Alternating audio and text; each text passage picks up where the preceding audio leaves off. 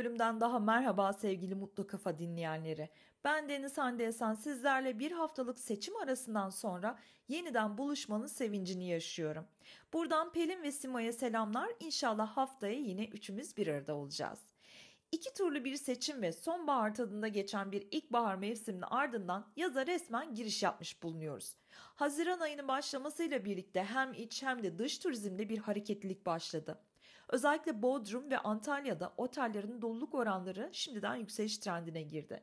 Türkiye Otelciler Birliği Başkanı Müberra Eres'in geçtiğimiz günlerde katıldığı bir toplantıda sadece Azerbaycan'dan bu yıl 1.8 milyon turist beklentisi içinde olduğumuzu söyledi. Tabii yurt dışından geleceklerle birlikte ülkemizden yurt dışına gitmek isteyenler için de bir süredir gündemde olan vize reddi sorunu artarak devam etmekte. Son dönemde bu konuyla ilgili basında çıkan haberlere baktığım zaman e, Ukrayna Savaşı sebebiyle Avrupa'da ambargo gören Rus vatandaşlarının Türklerden daha kolay Schengen vizesi alabildiğini gördüm ve buna çok şaşırdım. E, daha önce Volkan Konak iki kere vize reddi aldığı için Almanya konserlerini iptal etmek zorunda kalmıştı 3 gün önce de Onur Akın ilk defa vize alamadığını duyurdu. E, 35 yıllık sanatçıyım ben böyle bir şey daha önce yaşamadım böyle bir şey başıma gelmedi. Hatta e, tam olarak size sözlerinde aktarmak istiyorum. Bu ülkenin sanatçılarının Avrupa kapılarında sığınmacı muamelesi görmelerini reddediyorum demiş. E, bilmiyorum Onur Akın bir daha konser vermek için Almanya'ya gitmek ister mi? Ben olsam herhalde istemezdim. Çünkü uzun yıllardır bu ülkenin sanatçısınız. Kim olduğunuz belli, ne iş yaptığınız belli. E, fakat bir Avrupa ülkesinden özellikle de Almanya gibi Türklerle iç içe yaşayan bir ülkeden Vize reddi almak gerçekten çok onur kırıcı bir şey. Bu konu daha önce Cumhurbaşkanı'nın gündemine de gelmişti. Kendisi bu konuyla ilgili bir açıklama yapmıştı. Adeta bir şantaja dönüşen e, vize redlerini e, bir an önce hal yoluna koyacağız demişti. Ama bu açıklamanın üzerinden takribi bir, bir sene geçtiğini düşünüyorum ben. Şimdi e, tabii acentalarda bu konuyla ilgili yeni yeni önlemler almaya başladılar. Nedir bu? E, Türk vatandaşlarının vize almadan, vize almaya ihtiyaç duymadan ziyaret edebilecekleri ülkelere yönlendirmeye başladılar. Ee, en kolay vizeyi bu arada e, Fransa, Yunanistan ve İtalya veriyormuş. Bilmiyorum bu ne kadar doğru çünkü mesela e, vize reddileriyle ilgili şikayetlere baktığınız zaman İtalya ve Fransa'dan da vize reddi alan çok sayıda vatandaş olduğunu ve bu konuyla ilgili çok şikayet geldiğini göreceksiniz.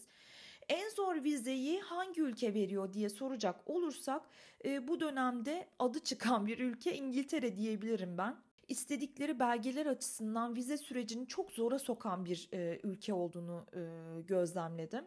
E, özellikle başvuru formu çok detaylı sorular içeriyor. Ben de hatırlıyorum seneler önce İngiltere vizesine başvurduğumda sayfalar dolusu e, soru kitapçığıyla karşılaşmıştım ve bu beni çok yıldırmıştı. Yani ne, neredeyse gitmek istememe bile e, engel olmuştu. E, bu kadar soruyu nasıl cevaplayacağım ben diye kara kara düşünmüştüm. E, ama iş nedeniyle gitmem gerekiyordu ve o dönemde de hani vize almak bu kadar zor bir şey değildi. Şimdi bu başvuru formu çok detaylı sorular içerdiği için e, ve bu sorulardan herhangi birine olur da hani eksik veya işte yanlış bir cevap verecek olursanız hani iyi niyetli bir hata dahi yapacak olsanız İngiltere size vizeyi vermiyor. Özellikle şu dönemde bence hiçbir hatayı affetmiyorlardır diye düşünüyorum. Şimdi e, benim e, özellikle kanıma dokunan şey burada şu. E, bizler bu kadar emek harcarken, bu kadar işte başvuru paraları veriyoruz, işte strese giriyoruz. Belki bir şeye yetişmek istiyoruz. Bir düğün olabilir bu, bir eğitim olabilir, bir seminer olabilir. Hatırlarsanız daha önceki bir programda Simay bahsetmişti. Katılamadığı bir e, mesleki bir konferanstan bahsetmişti bize. Gidememişti. Vize alamadığı için gidememişti. Böyle bu durumda olan birçok insan var. Bizler tabii bir turizm ülkesi olarak e, olabildiğince işleri gelenler için, gelenler açısından kolaylaştırmaya çalışıyoruz. E, çoğu ülkeye mesela vizeyi kaldırdık. Şimdi bakın elini kolunu sallaya sallaya ne ödüğü belirsiz e, vatandaşlarını bize gönderen, daha doğrusu bize göndermiyor ama yani gelmelerine de göz yumuyor. Suriye ve Afganistan. Belki inanmayacaksınız ama belki ilk defa duyacaksınız bunu. Ee, Suriye ve Afganistan Türk vatandaşlarından vize istiyor. Mesela e, Ukrayna Savaşı'ndan ötürü Ruslar biliyorsunuz ki Avrupa'da bir e, ambargoya maruz kalıyorlar. Şimdi Türklerin ve Rusların e, red oranlarına baktığınız zaman Türkler Ruslardan daha fazla red almış. Yani e, bu insanı gerçekten e, ya beni bir Türk olarak ve bir turizmci olarak gerçekten çok incitiyor. Şimdi e, geçtiğimiz günlerde Firuz Balkaya da bu konuyla ilgili görüşlerini bildirdi. E, çünkü vize başvurularında o da bu sistemli bir engelleme olduğunu farkında.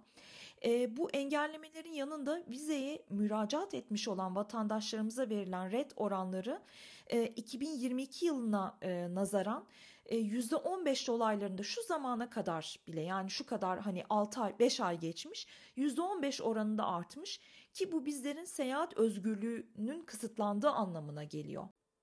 Tabii maalesef çoğu mağduriyetin içinden bir haksız kazanç kapısı doğabildiği gibi bu vize redlerinden dolayı bir yeni bir usul ortaya çıkmış ki bu da bir haksız kazanç bence. Normal şartlarda vize ücreti işte 80 euro civarlarındayken bir de tabii bunun içine hizmet bedelleri ekleniyor. Yani bir 20-30 euro kadar tabii e, sonuçta bir 100 euroyu geçiyorsunuz. Türk lirasına vurduğunuz zaman da çok yüksek bir meblağ bu. Artık e, herkes her önüne gelen yurt dışına gidemiyor bu yüzden de. Şimdi son dönemde süreci hızlandırmak adına e, VIP vize hizmeti ücreti adı altında e, 300 euronun çok çok üzerine çıkabilen zaman zaman 300 euroları da geçiyormuş bu duyduğum kadarıyla bir e, vize temin e, hizmet süreci e, başlamış.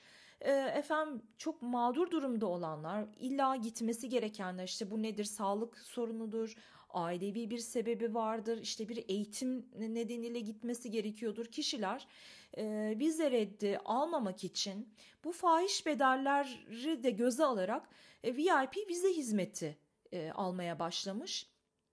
Ki bu bence son derece yanlış bir şey. Yani keşke e, böyle bir şey olmasa ve insanlar talep e, göstermeseler buna. E, vize sürecini hızlandırmak adına veya işte randevu bulabilmek adına ki randevu bulabilmek de son dönemlerde çok zor. E, bu fahiş rakamlar e, ödeniyor. E, TÜRSAP e, bu konuyla ilgili, TÜRSAP Başkanı daha doğrusu Firuz Bağlıkaya bu konuyla ilgili geçenlerde bir açıklama yaptı. Ve dedi ki TÜRSAP olarak Fransa, İtalya, Yunanistan, Hollanda ve İspanya konsoloslukları ile görüşerek e, acentalarımızın Schengen vizesi konusunda yaşadıkları sıkıntıları ilgili ülke makamlarıyla paylaşmış ve çözüm talebinde bulunmuştuk. Ayrıca İngiltere ve Amerika Birleşik Devletleri konsoloslukları ile de görüşerek vize alım süreçlerini kolaylaştırması yönündeki taleplerimizi iletmiştik. Tüm sektör bu sorunun ivedilikle çözülmesini bekliyor diye bir açıklama yaptı. Fakat daha hala herhangi bir gelişme yok. Konunun başına dönecek olursak yani genellikle vizeler neden reddediliyor? Hani son dönemlerde tabii ki ülkemizdeki siyasi durumlardan ötürü ya da ekonomik durumlardan ötürü e, çok giden oldu ve Avrupa devletleri tabii ki bizi bizden daha çok takip ettikleri için biliyorlar.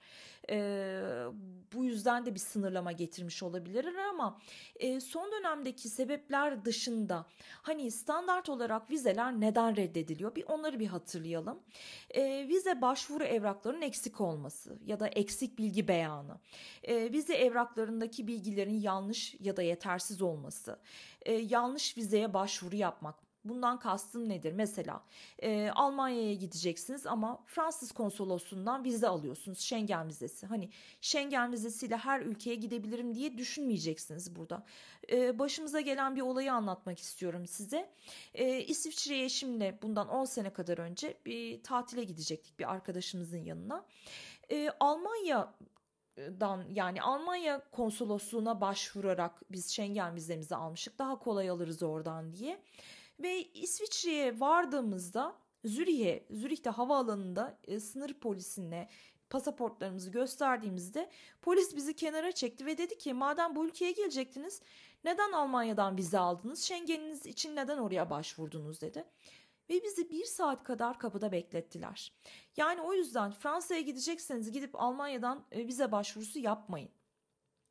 E, bunun dışında vize mülakatı sırasında işte kendinden emin olmamak ya da aşırı emin olmak, e, vücut beden dilinizin böyle bir yani heyecanlı mı diyeyim ya da gergin bunu insanlar gözlemliyorlar ve diyorlar ki yani bu herhalde belirttiği sebeplerin dışında bir başvuru yapıyor.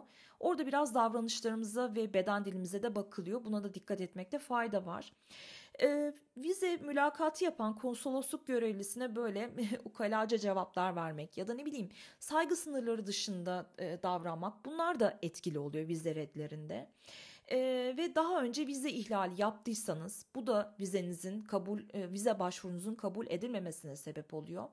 Bir de aklıma şu geldi bunu da söylemeden geçemeyeceğim. Mesela diyelim ki yakın zamanda İran'a gittiniz e, o zaman Amerika Birleşik Devletleri'nden e, vize alamama ihtimaliniz çok yüksek. Yani ambargolu bir ülkeye bir girişiniz varsa yakın zamanda bu mesela işte Yunanistan'a gideceksiniz pasaportunuzda Kıbrıs damgası e, görülürse eğer o zaman Yunanistan'a da e, gidememe ya da işte sınırdan döndürülme ihtimaliniz yüksek. E, bunlara da dikkat etmek gerekiyor. İşte yani seyahat özgürlüğü diyoruz ama seyahat özgürlüğü nereye kadar bir sürü politik ve siyasi sebep devreye giriyor. Siyasi sebep deyince aklıma şu da geldi. Biliyorsunuz ülkemizde yıllardan beri süre gelmekte olan bir e, mülteci sorunu var e, nedir bu işte seçimlerden önce adaylar taraflar hep konuştular işte göndereceğiz edeceğiz falan filan ama yani e, Türk vatandaşlığı almış bir e, kişiyi nasıl mesela gönderebilirsiniz ülkenizden? Şimdi Türk vatandaşlığı almış bir mültecinin yaptığı eğer imkanı varsa yaptığı ilk işlerden birisi de nedir biliyor musunuz? Schengen vizesine başvurmak. Bu insanlar bir kısmı Türkiye'de kalmak istemiyorlar. Bu insanların birçoğunun Türkiye'ye gelmesindeki amaç Avrupa'ya geçiş olarak kullanmak bu ülkeyi.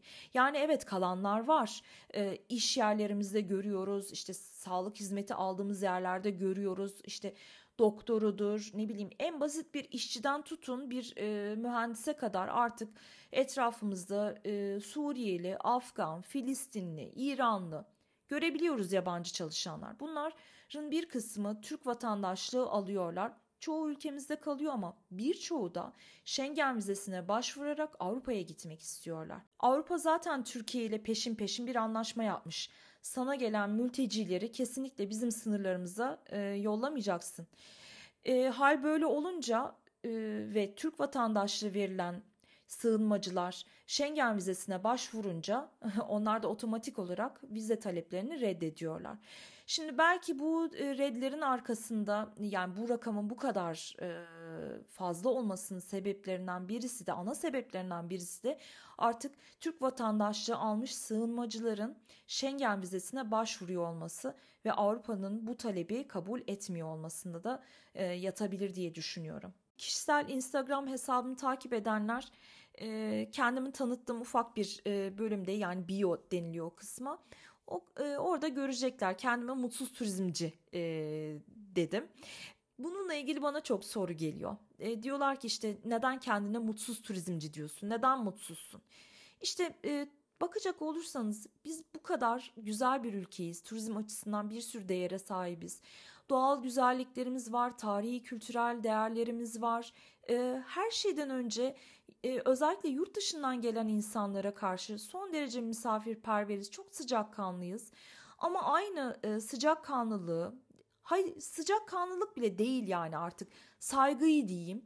E, aynı e, davranışları, aynı anlayışı ve kibarlığı, nezaketi biz bu ülkelerden göremiyoruz. Hepimiz e, özellikle mesela Almanya gibi Türklerle iç içe yaşamaya alışmış bir ülkenin kapısına gittiğimiz zaman e, potansiyel sığınmacı mülteci e, davranışı görüyoruz.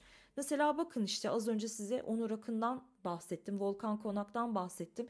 Bunlar e, ünleri yurt satına e, dağılmış. Uluslararası bilinirliği tanınırlığı olan sanatçılarımız. Bu insanlar bile artık e, vizeye başvurduklarında red alabiliyorlar. Bu çok üzücü bir şey. O yüzden kendime mutsuz turizmci diyorum. Bizler bu kadar hoşgörülü ve e, kucak açan insanlarken ve birçok ülkeye vize zorunluluğu, vize şartını kaldırmışken vize şartını kaldırdığımız ülkeler, ülkelerin kapısında bu kadar e, yorucu, bu kadar stresli zamanlar geçirmek benim gerçekten çok kanıma dokunuyor. Haksızlık bu. Bu konuda e, bakanlıkların, Cumhurbaşkanlığı makamlarının, Dışişleri Bakanlığı'nın gerçekten çok ivedi bir şekilde hatta bence sert önlemler alması gerekiyor diye düşünüyorum. E, bizler işte bu e, döviz girdisinden ötürü ne bileyim işte turizm bizim bacasız endüstrimiz diyoruz. Buradan çok para kazanıyoruz diyoruz. Tamam evet bunu kabul ediyorum ama e, bir yerde de gördüğümüz muameleyi karşı tarafa da yansıtmamız gerekiyor. E, mesela bazı ülkelerin vize başvurularını yaptığınız e, süreçte vize için görüşmeye gidiyorsunuz, randevu veriliyor size. K9 köpeklerine koklatılıyorsunuz. Ben yıllar önce Amerika Birleşik Devletleri'ne vize başvurusu için büyükelçiliğine gittiğimde o dönemde parmak izi uygulaması yeni yeni başlıyordu. Parmak izimi verdiğim için çok rahatsız olmuştum. Ben bir suçlu değilim. Benim herhangi bir kendi ülkemde işlediğim bir suç yok. E, sabıka kaydım tertemiz. Ben neden size parmak izimi vereyim? Neden böyle bir şey, böyle bir bilgi, kişisel bir bilgim sizin data bankınıza girsin? O zaman bundan çok rahatsız olmuştum. Sonra bütün ülkelere yayıldı bu parmak izi uygulaması. Yani e, diyeceğim o ki ben e, meslek hayatım boyunca mutsuz turizmci olarak kendimi adlandırdım. Küreselleşen bir dünyadan bahsediyoruz. Kültürlerin işte internet vasıtasıyla olsun, haberleşme ağı e, sayesinde olsun bu kadar hızlı transfer olabildiği bir çağda yaşarken e, kişisel hak ve özgürlükler diyoruz. İşte kültür, kültürlerin tanıtılması, tanınması, işte global eğitimden bahsediyoruz. Yani bütün bunlardan konuşuyoruz ama iş sonunda siyasi engellere takılıp kalıyor. Yani e, siz gösterdiğiniz yakınlığı, sıcaklığı karşı taraftan bulamayınca otomatik olarak kendinizi haksızlığa uğramış hissediyorsunuz. O yüzden ben diyorum ki bir an önce özellikle hani bu seçim döneminde artık geride bıraktık. İlgili makamlarımızdan bu konuyla ilgili çok e, ciddi ve ivedi adımlar atılmasını beklemek en büyük hakkımız diye düşünüyorum. Özellikle turistik açıdan e, bir hareketlilik bekliyorsak. Hoş e, diyeceksiniz ki Hande e, Türk lirası, euro ve dolar karşısında bu kadar değer kaybetmişken ve kaybetmeye devam ederken bizler nasıl yurt dışına çıkalım? Evet çok haklısınız bu konuda. Yani eskiden 1 doların 3 e, Türk lirası ettiği dönemlerde yaşamıyoruz artık. Orta direkt bir ailenin bile hani çocuğunu e, 3-5 günlüğüne de olsa Almanya'da işte akrabasının yanına gönderebilmesi ya da bir eğitim dil e, dil eğitimine ya da işte ne bileyim mesleki bir staj e, dönemi için yurt dışına gönderebilmesi kolayken şimdi artık bu e, hakikaten çok zorlaştı. O günlere geri dönebilecek miyiz şu kısa vadede? Şahsen bana soracak olursanız ben pek umutlu olmasam da hadi moralleri bozmayalım. İnşallah durumlar düzelir. İnşallah e, alım gücümüz yükselir. Umuyorum ekonomik açıdan doğru adımlar artık atılmaya başlanır ve e, Türk lirası, euro ve dolar karşısında hak ettiği değeri artık bulur. E, o günlere gel geldiğimiz zaman bu seyahat engellerinin e, artık yaşanmamasını ümit ediyorum. Çünkü eğer yurt dışından insanlar bizim değerlerimizi görmeye gelebiliyorsa biz de istediğimiz zaman e, gidebilecek hürriyete sahip olmalıyız. Evet tabii ki güvenlik sorunları önemli. Tabii ki hiçbir ülke e, bizim kadar serbest ve rahat davranmamalı yurt dışından gelen insanları kabul ederken. Güvenlik her şeyden önemli ama e, bir sanatçının, bir eğitimcinin, bir akademisyenin, bir bilim insanının ya da işte bir memurun ya da sabıka kaydı tertemiz olan kişilerin e, niyetleri belli olan insanımızın yurt dışına gidişi bu kadar zor olmamalı. Programı kapatırken e, bunlar benim temennilerim olsun, iyi dileklerim olsun. E, güzel bir yaz dönemi geçirebilmeyi ümit ediyorum. Hep birlikte hem e, yurt içindeki e, turizm hareketliliğimiz bol olsun hem yurt dışına çıkarken özellikle ihtiyacı olan kişilerin vize alırken yaşadıkları sorunların artık geride kaldığı bir yaz mevsimi diliyorum hepimize. E, haftayı üçümüz bir araya geliriz diye ümit ediyorum. Kendinize iyi bakın, esen kalın.